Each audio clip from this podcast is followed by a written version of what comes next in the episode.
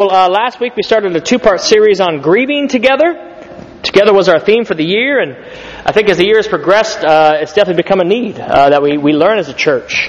Uh, to grieve together because we've definitely uh, suffered our fair share of losses. Um, uh, last time we talked about um, really how God works through our grief, as, as, hard as it is. we talked about two things, right? He, he, strengthens our soul through grief and loss, and He grows our compassion. Um, and so tonight I want to continue uh, the second part here, and Mandy will share a little bit too here uh, in a moment, um, uh, just about uh, the idea of, of, of, kind of the process. How, how do we, what is, a, what is a healthy process? Because we can understand grief, we can understand loss, but what is a healthy process biblically in that approach? Um, and we'll be using the Psalms actually uh, to help us with that in the life of David. Um, psychology says there are five stages of grief. That's pretty well known um, denial, anger, bargaining, depression, and acceptance. Um, tonight we're going to look at a more biblical approach, uh, kind of three spiritual stages, and you would see them right now if we had the projector working, uh, in grief. Um, and these are generalizations. It's not, it's not specific. Uh, this is a, an understanding through a biblical framework of grief. Uh, these don't necessarily come in chronological order. You might experience one before the other, uh, but they often do progress one after the other uh, when, when you look at the scriptures and you look at life in general. And they are the first is noticing, the second is waiting, and the third is changing. So if you're taking notes tonight, uh, noticing, waiting, and changing are the three things uh, that we're going to focus on here, these three spiritual stages, if you will, uh, in grief. Um, and as I said, we're going to talk about David a little bit. Uh, you know, David uh, famously in 1 Samuel 13, 14 is known as a man after God's own heart, right? He's very, very famously known for that. Uh, and, and yet many of his psalms, and he wrote a lot of them, often speak of loss, right? Grief, sadness, and frustration uh, in life. And an interesting picture in his life, turn to 2 Samuel 1, an interesting picture in, in, in David's life. Um, this should be a moment really where he, he feels a great sense of relief and a great sense of anticipation. Saul and Jonathan have fallen on the battlefield. Saul was pursuing David as his enemy and his threat for almost a decade. And Saul gets killed on the battlefield along with his son uh, Jonathan, who of course David was very close to. Uh, and in 2 Samuel 1, David hears of their death, Saul and Jonathan. And in verse 17, it says David took up this lament in 2 Samuel 1 verse 17 concerning Saul and his son Jonathan, and he ordered in verse 18 that the people of Judah be taught this lament of the bow. It is written in the book of Jashar. A gazelle lies slain on your heights, Israel, how the mighty have fallen. Tell it not in Gath, proclaim it not in the streets of Ashkelon, lest the daughters of the Philistines be glad, lest the daughters of the uncircumcised rejoice. Mountains of Gilboa, may you, may you have neither dew nor rain, may nor showers fall on your terraced fields, for there the shield of the mighty was despised, the shield of Saul no longer rubbed with oil. Verse 22, from the blood of the slain, from the flesh of the mighty, the bow of Jonathan did not turn back. I'm sorry, the bow of Jonathan did not turn back. The sword of Saul did not return unsatisfied. Saul and Jonathan in life they were loved and admired, and in death they were not parted. They were swifter than eagles, they were stronger than lions. Daughters of Israel, weep for Saul, who clothed you in scarlet finery, who adorned your garments with ornaments of gold. How the mighty have fallen in battle. Jonathan lies slain in your heights. I grieve for you, brother. Jonathan, you are very dear to me. Your love for me was wonderful, more wonderful than that of a woman. Verse 27 How the mighty have fallen, the weapons of war have perished. And you know, David is about to step into a civil war. The house of Saul is not going to easily hand over the keys uh, to the kingdom to him. Um, and as I said, Saul was pursuing him for 10 years, and yet David, you know, he stops and he pauses at the, at, at, the death of Saul, and he pauses at the, at, the, at the death of Jonathan, and he calls all of Israel. In verse 18, uh, he says, All of them are to learn this song of lament. This song of lament. And like I said, logically, we, we wouldn't be thinking in his position that he's in that he would be, you know, wanting to slow down and stop and, and, and grieve and mourn the loss of really his enemy Saul uh, and his close mate there, Jonathan. But that's exactly what he does. And he says in verse 24 to the daughters, you know, uh, of Israel, he says they should be weeping. They should be weeping. And so God's people, in order to mature in some ways, must learn to lament together. Because that's what David calls them to. He calls them to lament together. Uh, more psalms actually are laments than any other type of song when you go through all the psalms. Uh, over half of them, of the 150, are just that. They're songs of lament. Uh, and so the psalms deal closely uh, with this often uh, first stage of grieving which is that of noticing. As I said, David slows down. He, he, he, works through this loss. He grieves through uh, this process of losing Saul and losing Jonathan in this song of lament. He takes notice of the loss. Um, write these down. Uh, I'll just read through them. Um, this idea of noticing, you find it all throughout the Psalms. Uh, Psalm 42, verse 3. Psalm 42, verse 3. My tears have been my food day and night while people say to me all day long, Where's your God? Psalm 43, verse 2 You are God, my stronghold. Where, why have you rejected me? Why must I go about mourning, oppressed by the enemy? Psalm 77, verses 7 to 9 Will the Lord reject forever? Will he never show his favor again? Has his unfailing love vanished forever? Has his promise failed for all time? Has God forgotten to be merciful? Has he in anger withheld his compassion? The writer says. Psalm 88, verses 6 through 8. You have put me in the lowest pit, in the darkest depths. Your wrath lies heavily on me. You have overwhelmed me with all your waves. You've taken from me my closest friends and have made me repulsive to them. I am confined and cannot escape. And you could go on and on through the Psalms. They ask difficult questions of God. They express deep, deep rooted emotional challenges that people uh, in life will face in, in, in, the toughest times, in the darkest times. It, it's a really honest uh, approach to a mighty and awesome God. Uh, and they ask questions. If God is, is good and loving, why is this, why, why is He not doing something? If God is good and loving, why would He allow this, this to happen? Uh, and we all know Psalms are not doctrinal assertions, right, or validations of, of bitterness toward God or, or criticism toward God. They're, they're prayers and songs of people who are going through uh, emotional turmoil. Uh, but they do express that, that, that, that raw emotion on a heart level that loss and grief and sadness uh, can bring uh, in our lives. Man's going to come up and share a little bit um, about the Psalms as well here. Yeah, I, I love the Psalms because they're so honest and so raw. Um, and, and then the Psalms show, show me and show us that God's okay with negative expressions. It's okay to express when we're angry or hurt or troubled or He wants to know, know that about us. Um, sorry, let me just put this better. Just hold it. Okay. Um, we know that David was a man after God's own heart, and um, sorry, yeah. So we and and so it, it, was helpful for me to think if if David was a man after God's own heart, then God really valued this part of who David was. He valued this ability to be express everything, express the things that are really hard, to be honest with the things he questioned. Um, I thought, how would I feel if a man today was expressing himself the way David was? I think I would be critical. I think I'd think that was weak, or wow, he just really needs to, or a woman too. I mean, I think that we're even harder on men with emotions, but they need to pull it together. They need to, you know, they need to figure things out. And, but that's not the way God deals with David. He lets him, and you see that through the Psalms. You see the struggle, and almost always by the end of the Psalm, he has turned himself back around. Yep. And he's come to understand, the, not even understand, he's come to accept and find peace in his relationship with God. Um, in order to uh, to heal, we have to look back. And and Psalms, they often, like I said, end with a faithful outlook. But no, but being willing to notice, I think it's we all cope differently with grief, and that's okay. Um, but in order to move through it, we do have to let ourselves notice. We do have to let ourselves feel. We have to uh, be honest with ourselves and honest with God about what we're really feeling. Yeah, and I think you know, keep calm and carry on. Uh, you know, that's a that's a great British mindset, right? And it's done a lot of good, you know, for the for the British people over the years through some tough tough times. But spiritually, that can really hinder us.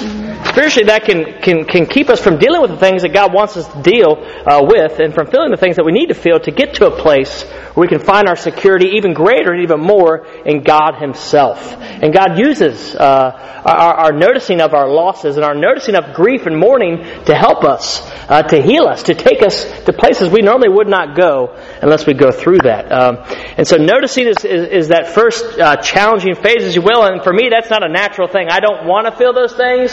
I don't want to go there. I'm very uncomfortable. Even if Mandy goes there, I'm like, I'm just trying to fix it. You know, that's just not my my natural inclination at all. Uh, but it's one that we see a man after God's own heart very comfortable in, and one that we must go after if we want to get closer to God's heart too.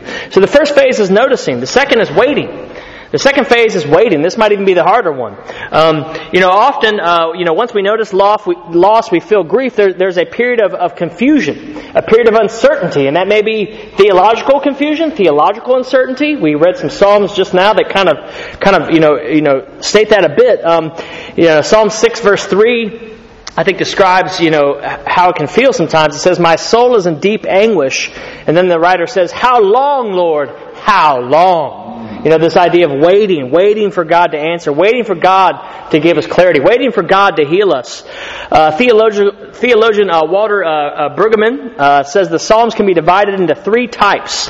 Uh, there, there are orientation Psalms, you know, enjoying God's goodness, blessings, and the joy that can be found in Him. I think of Psalm 19. You know, the heavens declare the glory of God is how it starts. And it just talks about God's awesomeness, right? It orients us uh, to His goodness. Uh, but the second type, and, these, and a lot of them are this, is, are those of disorientation. Those of disorientation are a lot of the other Psalms. Seasons of hurt, suffering, struggle, uh, which brings sadness and, and, and, and overwhelming announce. You know, what we might call the dark night of the soul. Uh, and then the third is reorientation, when God breaks in and brings joy despite our despair. Uh, and oftentimes, as Mandy said, the, the songs will end where, where, where God breaks through and, and, there's joy in the end despite uh, the disorientation uh, that they've been going through. Um, and, and, and, so that phase two, that waiting, that disorientation, that confusion, um, it, it's a really challenging thing. It's a really challenging thing, but there's a lot of opportunity to learn through that process again if we can wait faithfully and wait patiently on God to work. And Mandy's going to share, uh, we've been reading this book, um, and she's going to share a little bit about some of the, the, the practicals mm. that hmm. this book offers in the midst of confusion and, and that period of waiting. Yeah. I hate waiting, like I hate waiting for anything. Um, even today, we were, we were. I wanted something moved, and Forrest didn't have time, so I gathered the girls, and it was painful, and we did it because I didn't want to wait. Um, and I think that, that waiting in grief is very difficult. Wanting to get moved past, wanting to, and and it's easy to sort of placate things and put this seal on. Well, I don't know. We can just make up reasons for why things happen to make ourselves feel better. Um, but there is so much growth. I mean, we know in the Bible the wilderness is where so much happens, and it is in those periods of waiting. Mm. And and the practicals he gave I thought were really helpful. He gives three ways we can, um, three things stages that can help while we wait. And the first is to assess your losses. And those can be big losses, those can be small losses, like we talked about last time. It can be um, losing Sharon's a huge loss, but it can be losing a pet, it can be losing a job, it can be a failed relationship. Lots of we there's lot we lose lots of different losses. Um, and all of that matters to God, and all of that gives opportunity for growth. And so, journaling that is really helpful.